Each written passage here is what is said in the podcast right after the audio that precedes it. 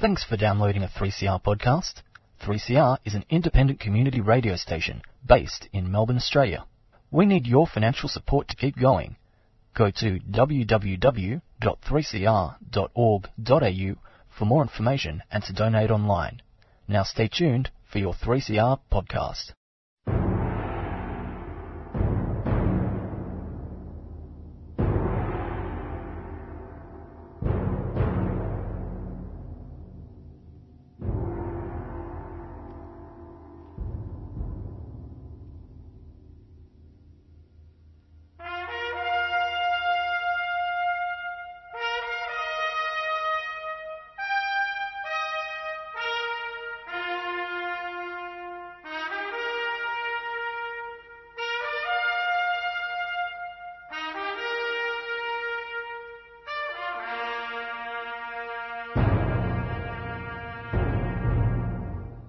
Well, good afternoon, listeners. This is the DOGS program, the Australian Council for Defence of Government Schools. So we're here every Saturday, twelve noon, midday, and we're here to defend and to promote public education. Now, it may not be politically correct, but we define public education as public in purpose and outcome. Above all, public in access, no discrimination about entry into public education for either students, teachers, cleaners or anyone else associated with it, parents, you name it. We all know that our public schools should be public in ownership and control, so we're not very happy with private-public partnerships. And we also know that it is only public education which can be publicly accountable for the billions of dollars which are funnelled into education every year. In this, they are quite distinct from the private and religious sector.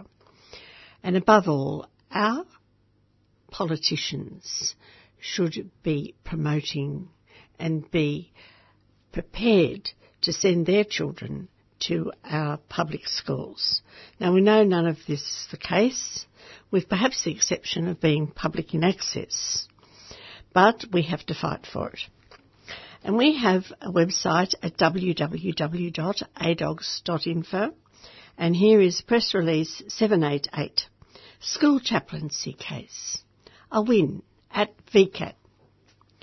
For months, the Rationalist Society of Australia has been running a chaplaincy challenge to expose and finally end the overtly discriminatory nature of the National School Chaplaincy Program. The program has faced numerous complaints about its religious nature, which has been wound back through the Australian Capital Territory's pledge to remove chaplains from public schools and the Federal Labor's policy to allow schools to pick a secular chaplain instead of a religious one. Victoria, however, has opened the way for secularist or atheist school chaplains as part of a settlement to a landmark legal challenge that could open the way to secular or atheist chaplains, and you can find out all about that in The Guardian of um, March the twenty-seventh. Now, in this Victorian Civil and Administrative Tribunal challenge, a lady called Juliet Armstrong, who works as a school chaplain in both public and Christian schools, despite not being a Christian, argued that the government and Access Ministries discriminated against her because of her lack of religion. As part of a settlement at V CAT, the Victorian government has agreed that chaplains don't have to be religious, and they will change the job description to make it clear suitably qualified but non-religious people can be hired. While this change may not be difficult for the government, the new job description will be a headache for the religious agencies like Access Ministries. They will have to comply with the government's new job description, and if they don't, they'll risk more litigation. In order to settle a case arguing that the program is discriminatory, Victoria agreed last Monday, that's just this last week, to change the position description for chaplains. It's a move that the Rationalist Society and the academic law professor at Monash, Luke Beck, believe will force providers to hire atheists and allow religious groups to endorse atheists. But the Victorian Education Department has disputed that its practices have actually changed, which is very interesting. They claim that they've already been doing this. It simply reflects what already occurs, a spokesman for the Education Department said, because secular chaplains could already be endorsed by religious bodies. But what religious bodies were going to endorse them? The Commonwealth-funded program currently requires chaplains to be recognised or endorsed by a religious institution, despite the fact that pastoral care is only supposed to provide general spiritual and personal advice without crossing the line to proselytisation. So listeners, what do we have here? We have a private body determining who can work in our public schools. This goes to the public in access question, doesn't it? And the question of religious discrimination occurring in public schools. Congratulations should go to the Rational Society Association's fellow, Luke Beck, and the plaintiff, Juliet Armstrong, for their perseverance in this case. Doctor Meredith Doig, who is the president of the Rationalist Society, told Guardian Australia that it planned to approach religious organisations such as the Anglican and Uniting Church ministers to provide letters of endorsement to allow qualified secular pastoral care workers to be hired and still comply with federal rules. After the May election, the Rationalist Society believes that this change may roll out to all states and territories, as both the Labor and the Greens have policies to remove the discrimination which is inherited in the National School Chaplains Program. The D O G S position was articulated in one of the four hundred nine comments. Uh, this article in The Guardian had a lot of comments online, four hundred nine of them, on a related article in The Guardian online as follows. The important thing until Mister Howard's thought bubble was always to have a properly qualified guidance officer in a school. In days gone by, in New South Wales at least, this employee, that's the guidance officer, had to have six years teaching experience and a degree in educational psychology, et cetera, before they were employed in this role. It required great skill and knowledge and experience. A teacher could send a troubled child to the guidance officer on whatever was said in the to the officer was private, and the child could return to the classroom and get on with their learning. Teacher and guidance could remain separate, and this assisted learning. What was relevant was training, skill, experience, and a specified role. Religion had nothing to do with it. Religion is a matter for parents and the relevant institutions in our society, not our public schools. Any form of state aid to religious activities is bad for the state, but worse for religion. And now, half a century on from a return to the bad old days of the nineteenth century and the denominational system, we sure have plenty of evidence to prove it. And that was signed by yours truly. There were a number of other interesting um, responses to the article in The Guardian, and I'll read a few of them. Green Exercise Addict has this to say. The Victorian Government has already pledged a mental health worker in every government secondary school, a policy which supplements but does not displace chaplains. In February, the Federal Shadow Education Minister, Tanya Plibersek, promised that Labor will give schools the choice of a chaplain or a secular social worker. And this is a sensible change. Who would you prefer that a traumatised or a depressed child deals with at school? An unqualified religious chaplain or a qualified social worker or psychologist? Primary schools also need mental health workers. There are many children with various mental health problems, including children as young as six years old. And that, of course, is getting back to where it was at when you had proper guidance or welfare officers in every school. They're quite separate. Their role is quite separate from the um, the teaching role.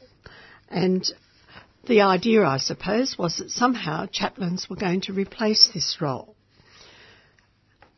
If a religious person wants to be a welfare worker, well, well and good, so long as they don't proselytise. But their role and their their their beliefs should be of no concern at all to the people who employ them, not for our public schools. Uh, here is a very interesting letter that was written by Laurie Griffith, who is obviously a rationalist or an atheist, but he has some views. It's clear to me that rat bags like Abbott think of Western civilisation exclusively as the Christian history of Europe. They erroneously conflate that with the Enlightenment. Well, what would one expect a Christian seminary to teach? Because theology, that they believe, is an argument in a bottle. But it's not correct to say that the Enlightenment is not part of, Christ- of the history of Europe. The Enlightenment marked the birth of the Age of Reason, and from that we inherited science, secular philosophy and the rejection of divine doctrine, secular ethics, the rediscovery of democracy, the separation of church and state, the separation of political powers, that's the parliament, the executive uh, and the, the legal arm, the courts, and the equal application of the rule of law. And that's just to name a few things. It's civilised modern life that we have enjoyed for the last two centuries, in fact. One of the great failures of the so-called freedom of religion has been the undermining of the values of the Enlightenment and secular science. Well, if you don't have separation of church and state, in the end you don't really have freedom of religion either, we suggest. Sadly, this has been aided by misapplied postmodern theories of cultural equivalence, where every declarative assertion is given equal weight regardless of the evidence, provided the proponent can claim social identity through it. And this has given us the socially destructive insanity of fake news, choose your own facts and selective denialism. And the chaplaincy program is part of that erosion of reason, because religion is a cultural construct. Not everybody, of course, would agree with that, but that's his point of view. And it's, it is a personal choice. It is a social identity and it's a state of mind. Uh, religious knowledge, D O G S would say, is different to scientific and other knowledge. Unless a person has been brainwashed and mentally imprinted with a belief in the supernatural at an age where the brain is still growing. And this has allowed people like Abbott and Pell a space where they have claimed authority over their version of the values of Western knowledge and civilisation as being exclusively Christian. And this is dangerous. So that was an interesting point of view, which some of the D O G S members would agree with. Not all of them, because as we've said again and again, a lot of our D O G S members have very firm religious beliefs. That is their, their right, of course. And um, part of that belief is that you should have separation of religion from the state. And here is Victor, a voter from Bentley, who says, as far as I'm concerned, secular schools should have qualified secular counsellors. If religious schools want chaplains and religious counsellors, then they can have them and pay for them themselves. Because remember, the religious schools in Australia have chaplains and we, the taxpayers, are paying for them in the same way as in some cases we are more than paying for the running costs and now the capital costs of large numbers of religious schools, particularly of the Catholic variety. Uh, there was a comment that was removed by a moderator because it didn't abide by their community standards. So The Guardian is apparently a bit better than Facebook. Well, we've got some more good news stories today, but before we go on with that and Dale tells you about a young man up in Queensland, uh, we'll have a bit of music.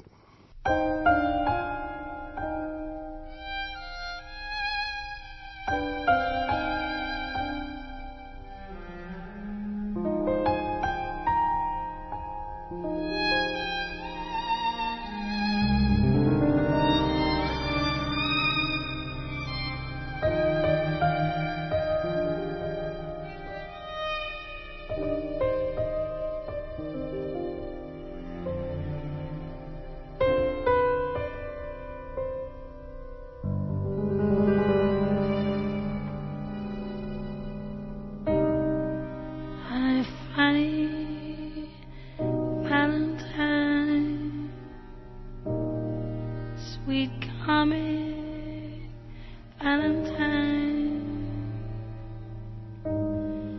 You make me smile with my heart.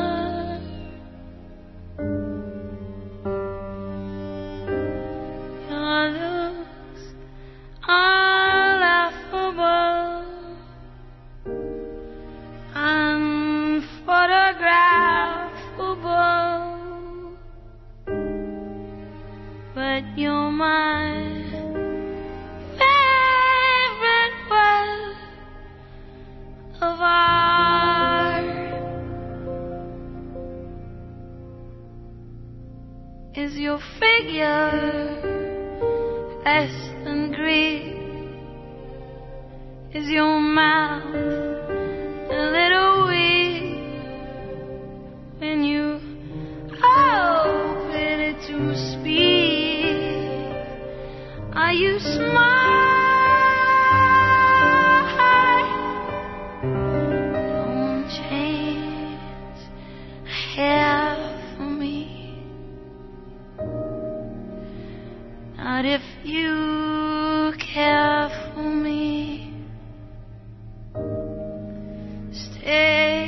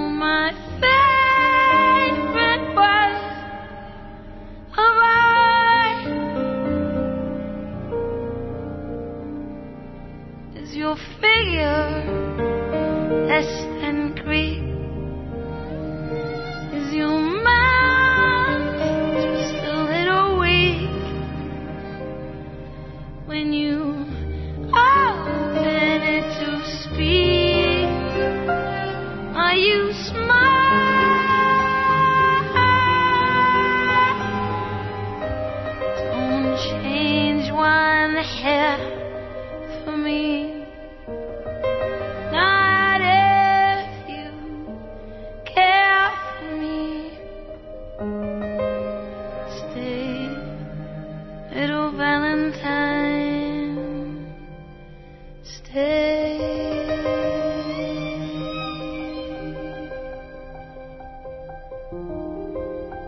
Each day is Valentine's Day. Day is Valentine's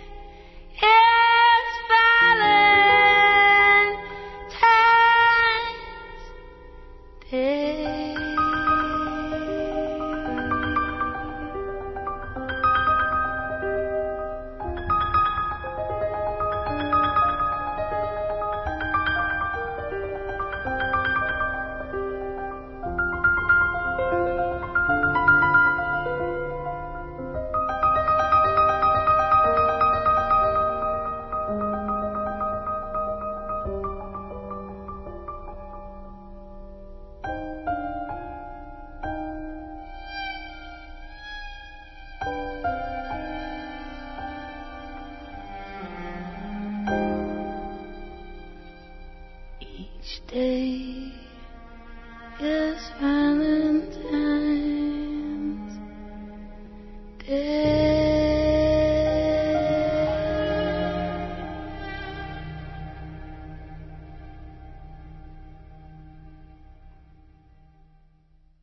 Now here is Dale. She spent many hours of her life last week making sure that you heard what those young people, those brave young people, those very special young people up at the Treasury buildings told us about their feelings about climate change. But she has another story to tell you herself about a young man who made sure that his school was solar powered. And here it is. Thanks, Jean.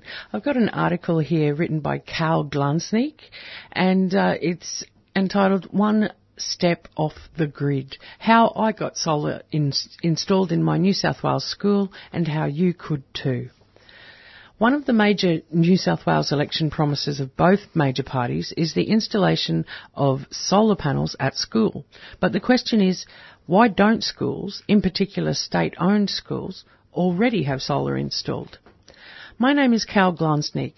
I graduated from high school last year, and throughout my final year, I single-handedly organised, lobbied and arranged for f- funds for a one hundred thousand dollars one hundred kilowatt solar panel installation for my school in Sydney South.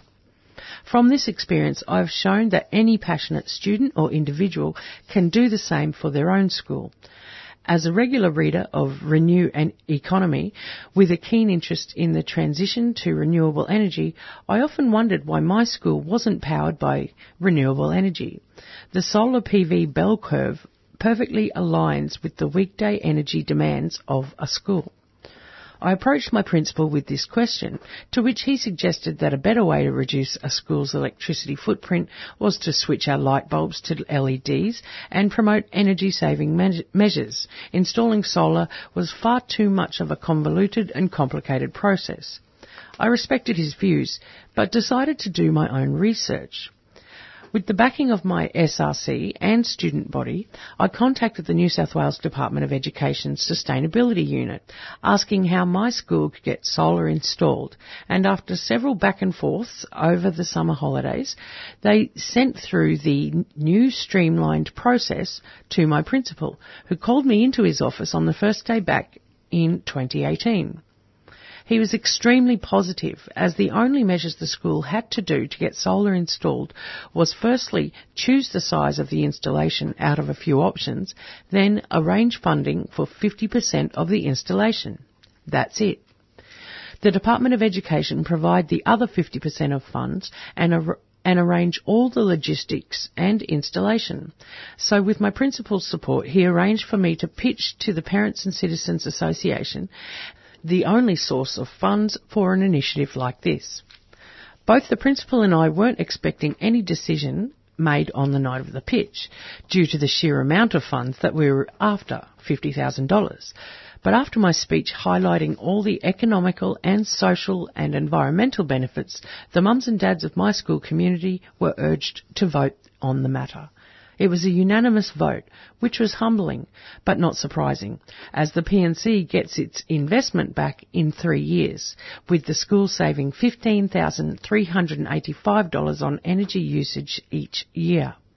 And there would be more fun, more money to fund new initiatives and increase opportunities available at the school. Once we signed off on that, we had the fifty percent, fifty thousand dollars, the Department of Education did the rest. Arranged the tender, chose the supplier and monitored the installation. From the speech in late March, the whole process, the whole project only took around eight months.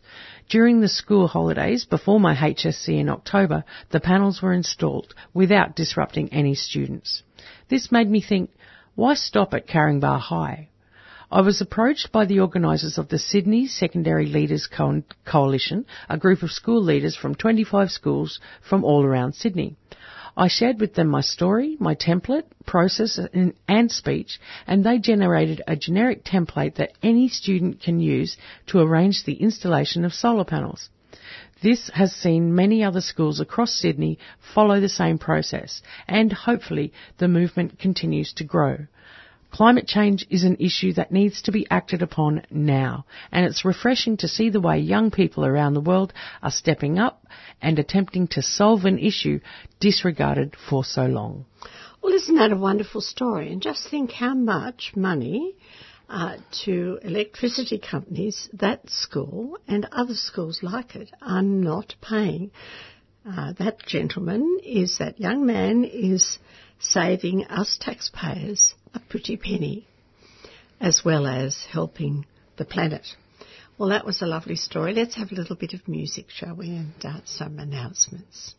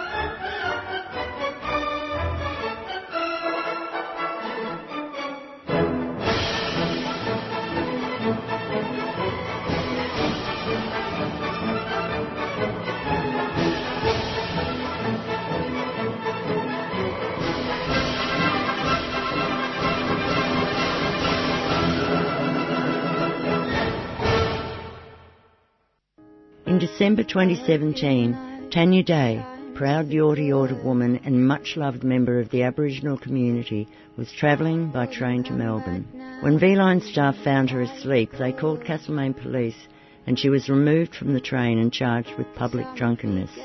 Tanya died seventeen days later as a result of head injuries sustained while in custody.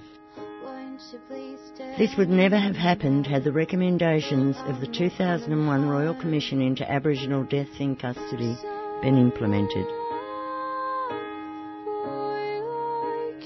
Tanya Day's family is calling for the crime of public drunkenness to be abolished and for the implementation of genuine community health alternatives to incarceration. Please add your support by signing the petition at three C R Reception, twenty-one Smith Street, Fitzroy, or online by entering Tanya Day Petition into your browser.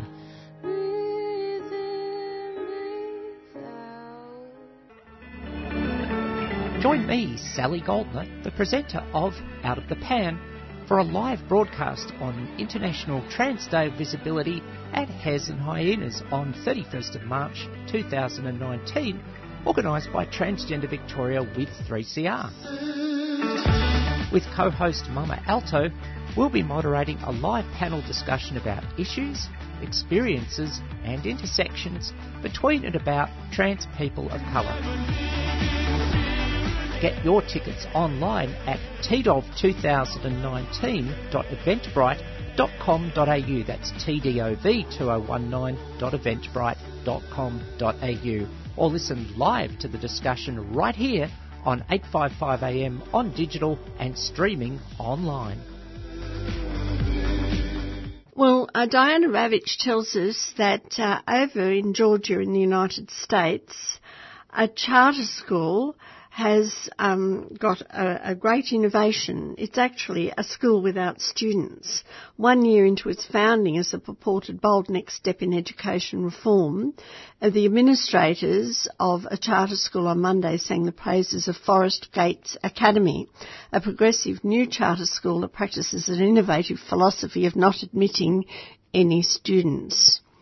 Uh, So the Academy President, Diana Blanchard, has claimed that the experimental school boasts state-of-the-art facilities, a diverse and challenging syllabus and so on, but there's no students there. And it's received eighty million dollars from the state of Georgia, and it also gets money from the Walton Fam- Family Foundation. So what exactly is it doing apart from building facilities, allegedly, and uh, raking in the money? Over in England, we discover from The Guardian that women teachers earn fifty p for one pound made by men at some multi-academy trusts. Um, and so there's a very big, stark gender pay gap in the United Kingdom. So that's just the news from overseas. Here in Australia, the A U has exposed the fact that um somebody who, an, a senior official who's been in the NAPLAN testing business here in Australia, has gone to join the Pearson group in America, the multinational that runs the NAPLAN tests. So we've been thinking about the gun lobby this week. Well, NAPLAN tests are a little better. So there we are. That's enough uh, for overseas and corruption news. This, on the whole, has been a good news program. So stay, stay with us and you'll hear some more good news from Robert. For three years, teachers have had their qualifications, their pay, their pensions and their working conditions attacked relentlessly by this government. The proud product of a government-funded primary school education and of a government-funded secondary school education. Australia is one of the richest and luckiest countries in the world, and there's no reason whatsoever why we can't have the very best public schools in the world. It's simply not good enough that kids with disability miss out. Our education is not for profit! Our education is not for profit! You're listening to The Dogs, the Defence of Government Schools, on three C R.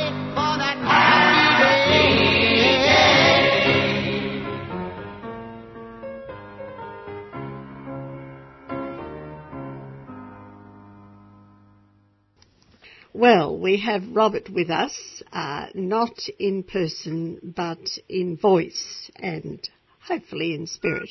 Hello, Robert. Hello, Jane. Yes, I'm kind of humbugging this year today, but I'm still got lots, lots to share with our listeners. Well, I thought that you'd like to uh, tell us about this very interesting article and the kind of um, information that The Age is providing for their readers on the four secret ingredients that can turn good schools into great ones. It came into the um, into the uh, papers this last few days, and it's yeah. very much related to our state schools as great schools. So before we get into our state schools as great schools, you might like to talk to our readers about this. Yeah, no, it's a fascinating thing. Um, the Age is basically doing what we've been doing here at the Dogs program for ages with our great state schools.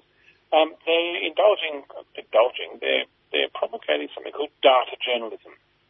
Now, data journalism is where you find a story buried in the data um, for any particular thing. So if you're trying to find a story about the environment, you find out what the numbers are, um, and you and then you report on that.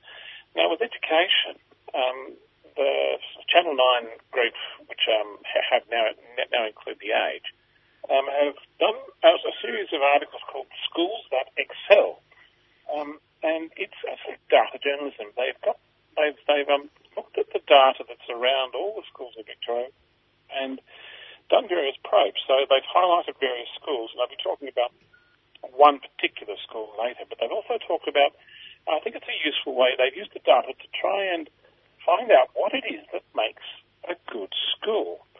Now, often on the Dogs we talk about private schools and Catholic schools and independent schools, but the age, you know, being the age, don't look at that. They look at what makes a good school, and their findings are quite interesting. Um, in an article by Henrietta Cook um, on the eighteenth of March twenty nineteen um, on the Age website, the, the article she's written is the four secret ingredients that can turn a good school into a great one. And it's interesting, and I think it's worth sharing with our listeners what she said, because much of it I agree with and some of it I don't. Um, it ignores key ingredients, but it does talk about some very important things. Yeah. But she also admits, this is Henrietta Cook, the author, she says, if there was a simple re- recipe for improving schools, then we'd all just use it and it'd be fine. Um, so there is no particular secret recipe, because within the recipe for a successful school, one of the key ingredients, of course, is flexibility. Who's turning up at the school door, because they're the ones that you have to educate. The kids that turn up at the school um, gate um, every morning are the ones you have to educate. And so, therefore, one of the key ingredients um, in the recipe for a good school is there is no one recipe. You have to be flexible. You start with the children. Isn't that wonderful that somebody who calls themselves an educator is prepared to start with the children rather than talk about discipline and uh, knowledge and all of that kind of thing? That's now, I wonderful. think it's really interesting, because a lot of the schools that they've um, used as examples in this are ones that we've previously highlighted as great state schools. So, for instance, um, the Eltham College, who we've highlighted in the D O G S program um, um, late last year, the principal, Simon uh, Lepastier, speaks proudly about the high achievers, former school captain who completed V C E, French literature and extended investigations, and hospitality. Mm. French literature, investigations, and hospitality. He says, um, other independent schools I've worked at would find that it may not be a good look for them to do hospitality, because it's not physics and it's not literature, he said. But what I'm really trying to do is give the kids as much flexibility to extend their intellect within V C E as possible. Now, there's many schools that would would just not allow a child to do that. They would counsel the child away from doing that, but in fact, for many, many students, it's about them, not about the school. Which is interesting, because a private school, Mentone Grammar School, a principal there, Mal Carter, said the school should not assume that all students want to attend a university. Um, Mal said, I was speaking to one of our very intelligent year eleven students the other day who told me he had no intention of going to university. He said, well, we actually have to be accommodating for a generation that may not choose that pathway. And for someone at Mentone Grammar School, that would be deeply challenging, uh, both to the schools and, and, and the parental community.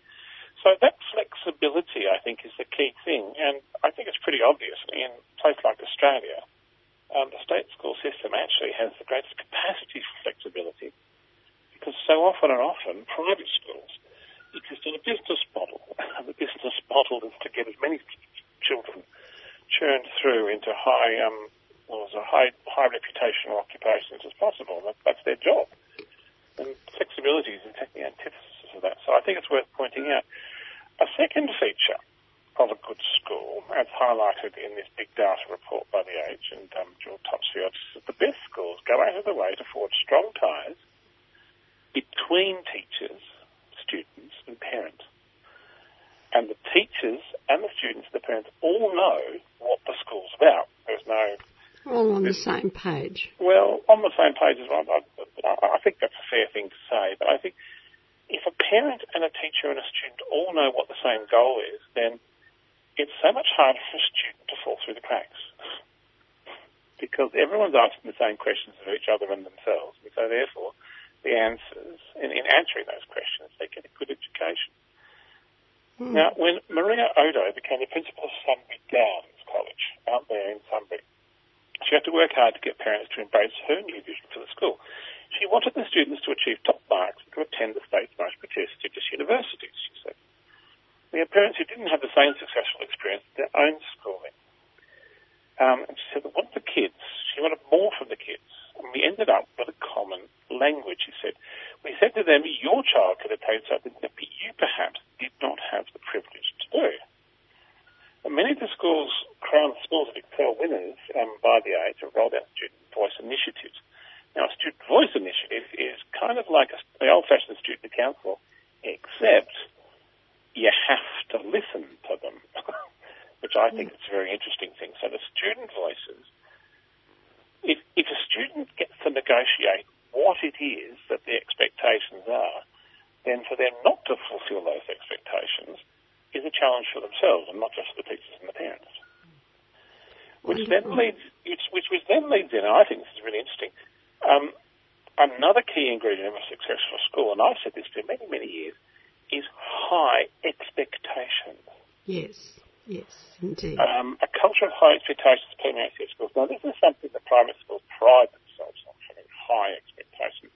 Oh, but only for some. Uh, only they for get some rid of the ones that aren't... Um... And I would say, exactly, of course, because I can pick and choose. Like, high expectations is different to high achievement.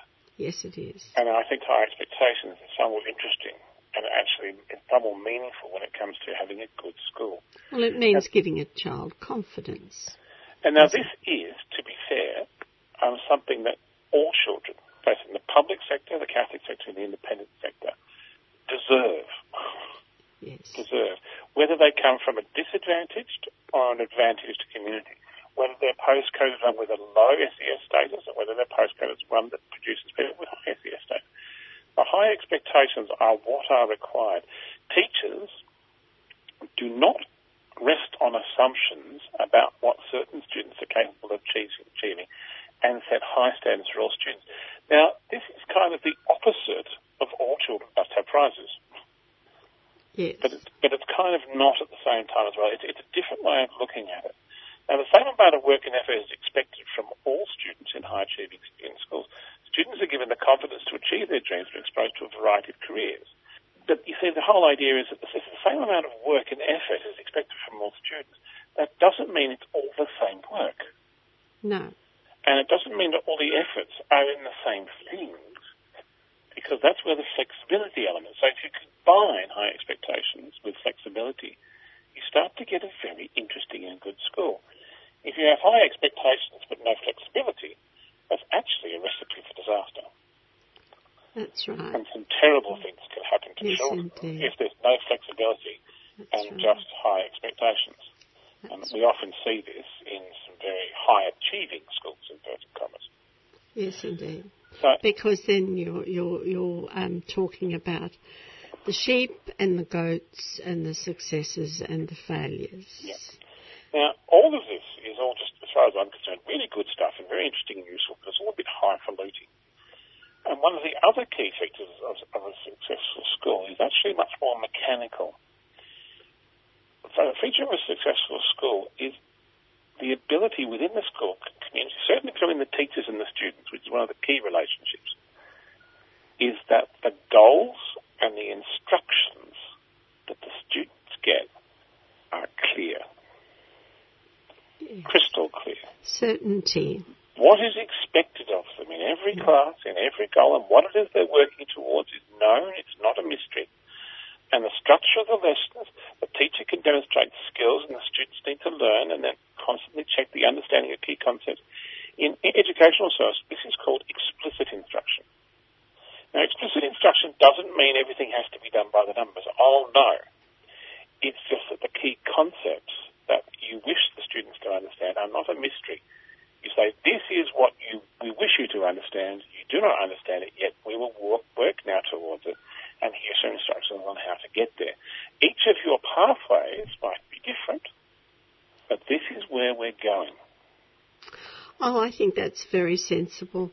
I can remember, um, at the tertiary level anyway, thinking that um, what was in, what we were about was like some kind of a contract between the teacher and the student, and if they knew exactly what was expected of them, then they could come back at the teacher if they didn't do well enough and well, say... It's a contract, isn't it? Yes, it is. It, it should be. It's but certainly an arrangement. Yeah. Mm. Um, now, one of the Sunbury Downs College students, I think, puts puts it better. Her name is her name is Amber Keras, Keras, I should say. And what she says is very clear and simple, and I think it's part of one of the key ingredients of any good educational experience, certainly any good school, is that every student knows what they have to learn. Mm. Now, that sounds like a very simple thing you expect it to be happening, but so often and often it, get lo- it gets lost in the process. If every student knows what they have to learn, and then the teacher is there working with them flexibly, supporting them as part of a community and with high expectations on what on what they're supposed to know and how they're supposed to get to it, then, of course, you have the ingredients for, for a, a, a great school. Now, speaking of great school, I've mentioned it a couple of times, but I think I've been, I, I really want to talk about the great state school that we have going to highlight this week, which is, in fact, one of my old schools. I used to teach there way back in nineteen ninety-six. Yeah, it's very long, twenty-five years ago I worked at this school, and it's really interesting to see how far it's come. Um, well, we'll have a bit of a break, Robert, while well, you prepare so. all the things that you want to say, because I know you're just bursting to go. Indeed. And thank you very much for that um, that educational uh, lecture. I found it really very helpful because I, one gets really sick of opening up the Australian and reading Kevin Donnelly, who seems to think that children are bottles into which you pour information. Okay, well, we'll have a bit of a break and then back to schools. Great state schools. Every week on the Doctor Program, we have a special segment to show a different state school is a great school. State schools are great schools. School of the week. State schools. School of the week. Great state schools. State schools. School of the week. School for the week here on the Dogs Program.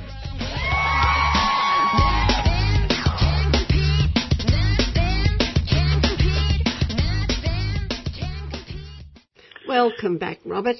Now to Sunbury Downs Secondary College. Sunbury Downs Secondary College. It's an amazing place. Um, well, it was back in nineteen ninety-six when I worked there. It was...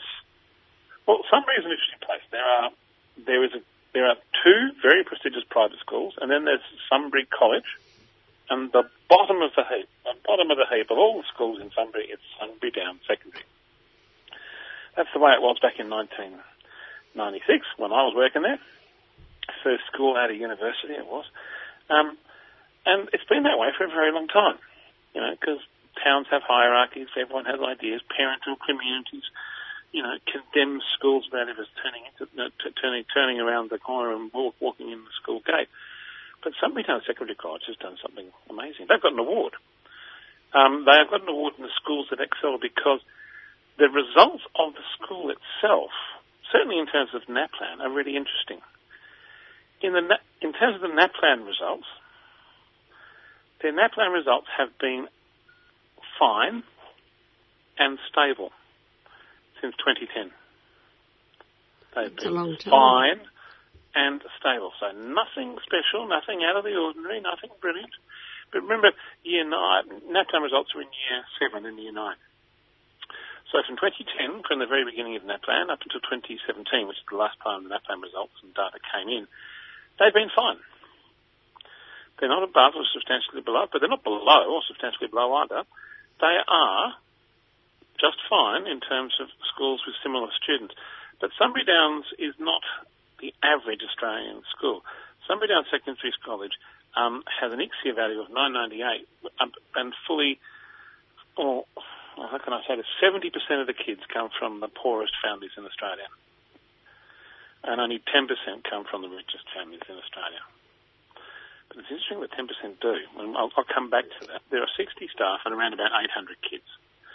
nine percent of them come from a background language other than English, and there's one percent of the kids are Indigenous. So if you know much about Sunbury, it's not particularly a monoculture in terms of, you know, white Anglo-Celtics and that sort of stuff, but it's pretty close to it. Pretty close to it.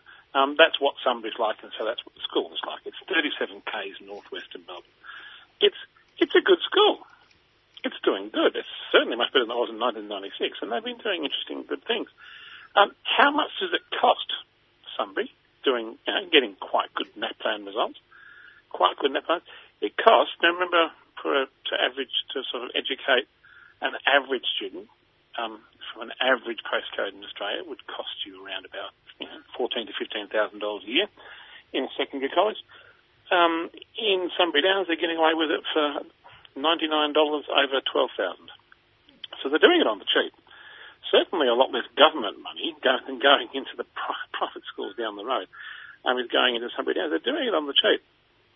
So it's an okay school. That that claim results are good, um, and they're doing it on the cheap, which is great. You're telling, me, you're telling me that there's more public money goes into the school down the road. Yeah. But why? But why is, am I saying that Sunbury Downs is one of the great schools in Victoria? Well, because of what's happened, not at NAPLAN, not at Year seven and Year nine, but what's happening at three C E. Now, I mentioned um, Miz Odo as the principal, Maria Odo. And she said when she got there in twenty twelve, kids going to Sunbury Downs would not go to Melbourne. Melbourne was too far away, Melbourne was too scary. They decided that they would not leave what they call there the Sunbury bubble. I've come across this when I worked on the peninsula too. People won't go north of the Frankston line. They just won't. They, they, they won't go into the big bad cities. It's nothing to do with them. But the principal said, I, I decided that that's not going to happen anymore, and this isn't going to be an excuse. She wanted her students to venture beyond Sunbury so they could be exposed to some of the country's top universities. So the school started running Year twelve overnight retreats at University College, at the University of Melbourne. For some students, it was the first time they'd ever travelled to the city by themselves. As part of the experience, students toured the university's great buildings and sat in on a lecture. They also visited R M I T and they visited TAFE colleges just to get a taste of what could happen to them if they'd studied well at school. Since I wanted them to get the result and get into R M I T and get into the Uni of Melbourne, Miz Odo explained, she said, fast-forwarding seven years from when she arrived in twenty twelve, the students at Sunbury Downs Secondary College are achieving top marks that are required for these institutions. The, the median V C E study score has skyrocketed from twenty-five out of a possible fifty to thirty-one. Now, any median study score at V C E above thirty is a good result. It's celebrated by any school striving for solid and academic reputation. So from year nine to year to V C E, something extraordinary is happening. Dreams are being fostered and being fulfilled. Now, during the period of twenty twelve to today, the proportion of study scores that have a forty or more have increased from two percent to almost one in ten. Now, a study score of about forty is a lot. That's, that's you know, university, high school kind of stuff. Yes. That's selective high school schools kind of yep. stuff. Yep. Now, it's this transformation that's actually led the Age Awards. Sunbury Downs Secondary School College, schools that expel state school winner, the Melbourne's northern region. The Ducks of the school last year, Rory, said the college's culture has shifted dramatically since he's been at school. He said, when I started, there was definitely academic focus, but I never really felt pushed. Now, the Ducks, Mister Healy, who achieved an impressive A T A R of ninety-seven point one, now, this is from Sunbury Downs Secondary, is now studying science at the University of Melbourne. And she'd actually overhauled the way teachers engage with students, and that's why it's happened. She said, there's a lot more focus on behaviour management and keeping students on track. This is what we were talking about in terms of high expectations and kids knowing what was supposed to be going on. And, she said, there are lots of strategies to extend students who are doing well. That's the flexibility. The school now runs tuition classes throughout the term and on, and on holidays to ensure all V C E coursework is completed by term three, freeing up the final term for exam study. Also overtold on subjects offered for V C A L, a vocational alternative to V C E, to make the program more relevant and rigorous. So not only they're not just focusing on V C E study schools, they're saying, no, let's, let's improve V C A L as well. Also, instead of waiting until year eleven to start V C A L, students in the school can now start them in year ten. Again, clear expectations, flexibly implemented as part of an overall school community. So here I am talking about all the facts and figures when it comes to NAPLAN results, but actually there's some facts and figures that come to V C E, which mean that Sunbury Downs Secondary College are doing some extraordinary things. In fact, they are our Great State School of the Week, Sunbury Downs College. Congratulations. Want to defend government schools? We are the DOGS, D O G S, Defenders of Government Schools. Every week on the DOGS program we have a special segment to show a different state school is a great school. If you're a parent, or if you're a kid, or if you're involved in the school in any way whatsoever and you love your state school, give three C R a call. We want to hear about these schools that we're defending. Brunswick Secondary State College. Schools are great. Harkaway Primary great School. State Sunshine North Primary School. They're really School. Concerned about the welfare of the kids and their growth as people as well as learning. Like you put on plays, you've got enrichment, you've got physical, educative, visual arts, languages, all that. In fact, is there a cooking? Actually, an embracing of kids from disadvantaged backgrounds and with additional needs. More than half of your kids are from some of the poorest families in Australia. Yeah, definitely. That's the community and that's who we're servicing and that's who, that's who we welcome into the Outdoor school. Outdoor play is linked to healthier and happier children. This, in turn, leads to better grades. In the weekly assemblies and stuff, they have a little thing, uh, you've been caught being good, and they have a, a value of the week each week, and so it's not just words, it is actually... So, so what do the teachers do when it's a building site? Yeah, they kick themselves out of their own staff room and turn it into a classroom. Just a really nice culture and an emphasis on social skill building as well as learning. Quite a range of intellectual ability and kids with mental health diagnoses, refugee kids, kids who have not been in the country very long don't necessarily start off with a positive relationships with each other, with teachers and with the community. And they run a, a breakfast club. There's a recognition that some kids don't get breakfast and so there's, there's food on. If you are involved in a state school and it's a great school, we'd love to hear from you so we can talk about it and tell the world. Leave a message for the Dogs at three C R on nine four one nine eight three seven seven. State schools are great schools. Great state schools.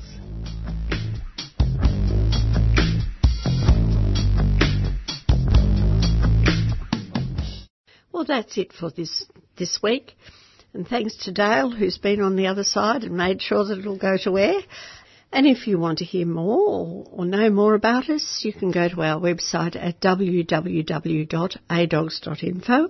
Or if you want to hear this program or other programs again, you can go to three C R and our podcast. Bye for now.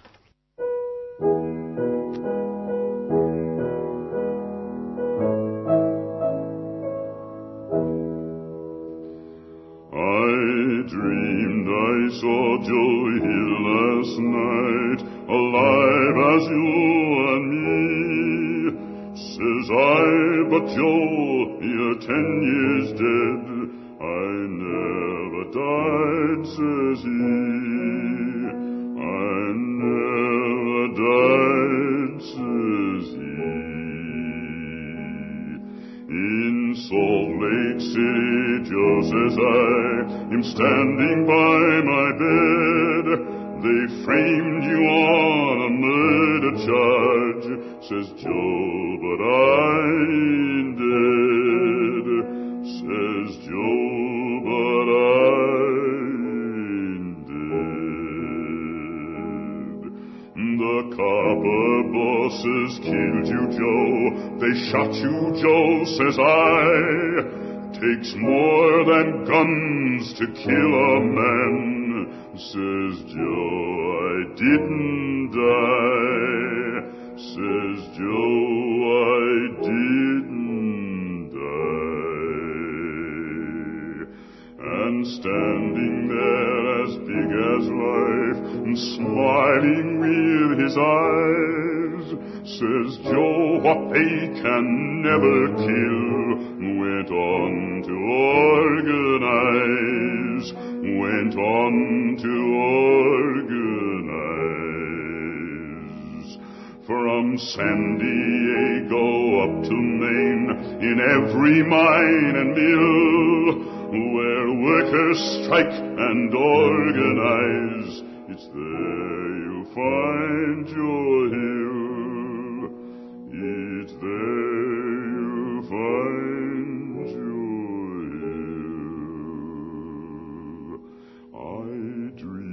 I saw Joe Hill last night, alive as you and me. Says I, but Joe, you're ten years dead. I never died, says he.